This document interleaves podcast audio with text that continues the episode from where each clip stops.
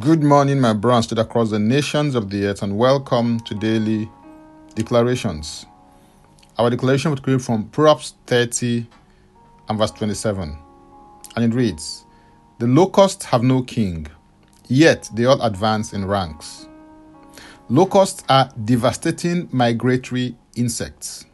They are known for the destruction that they are able to wreak on any area that they choose to focus on. In the scriptures, they are symbolic of destruction, particularly mass destruction, often as a judgment from God to people in an agrarian context and economy. They can also be seen as symbols of the destructive power of the enemy. But today, I want you to see beyond the effect that they produce to the reason why they can produce such an effect and mass devastation in a short space of time over any land, sphere, or territory. Today's text makes it clear that the locusts have no king, that is to say, they have no leader. Yet, they are able to advance in ranks, wreak mass destruction on massive crops and farmlands that they choose to devour. I believe that this is so because of their incredible ability to relate, partner, work together with a common goal or objective in mind. This is not to underplay the place of leadership. Leadership is everything, and things rise and fall based on the presence or lack of good leadership in most contexts. One lesson that you can learn from the locust, however, is that the power of strategic relationships can hold sway in most contexts to produce powerful results and effects. Another thing that is clear is that the more the merrier.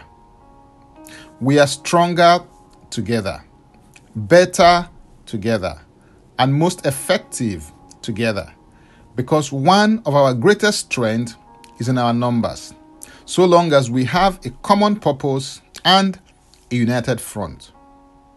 Ecclesiastes 4:9 declares that two are better than one because they have a good reward for their labor. The locusts relate to one another for maximum impact. To have maximum impact, you must relate to one another. This means that you must get me and I must get you. This happens when you sit where I sit, stand where I stand, live where I live, carry what I carry, feel what I feel, experience what I experience, suffer what I suffer, stay where I stay, and see what I see. In other words, to relate effectively, you must put yourself in my position and see life from my perspective and paradigm, and vice versa, because we all need each other if we're going to have maximum impact in our lives. This was a principle adopted by Ezekiel, as seen in Ezekiel 3 and verse 15. Then I came to the captives at Tel Abib, who dwelt by the river Kebar, and I sat where they sat, and remained there, astonished among them, seven days. You can take over any territory, region, domain, or sphere and influence it with the culture and lifestyle of the kingdom of God. But you cannot do it alone. If you want to be really effective, you must relate strategically with others of the same spiritual DNA, clan, and tribe for true relevance and impact. Hallelujah. If you're interested in receiving tremendous value from other inspiring, insightful, and empowering sources, then subscribe on my Linktree account, Francis Ubeyeku. And Francis Ubeyeku is a single. Just simply click the link and it will take you there. Now, let's take the declaration together, and I stand in agreement with you as we do that. Father, I thank you for the awesome power in kingdom relationships and strategic partnerships. I receive grace to identify and connect with my key, core, and strategic uh, relationships.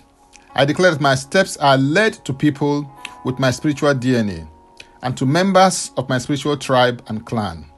I decree and declare that I maximize this key, core, and strategic relationships to their full potential for the advancement of the agenda of the kingdom of God on the earth and to bless humanity. In Jesus' name, Amen. If you'd like to receive eternal life, which is a God kind of life, Please say this prayer after me. Father, I come to you today. I believe in my heart that Jesus Christ died for my sins according to the scriptures. He was raised from the dead for my justification. I receive Jesus Christ into my life today as my Savior and my Lord. I am now a child of God. Thank you, Father. In Jesus' name, Amen.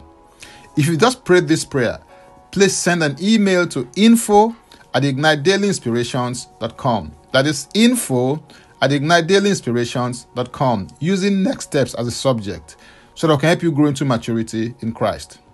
For tips on leadership, wisdom, and inspiration, connect me on Facebook, Twitter, and Instagram. Subscribe, follow, rate, review, download, and share episodes of Daily Declarations podcast on Apple Podcast and Spotify. Before I come your way again, I want to pray for you and bless you. May the Lord bless you. May the Lord keep you. May the Lord make his face to shine upon you and be gracious unto you. May he lift up his countenance upon you and may he give you peace. In Jesus' name, Amen. I am Francis Ubeku. Bye for now and God bless. Jesus Christ is Lord.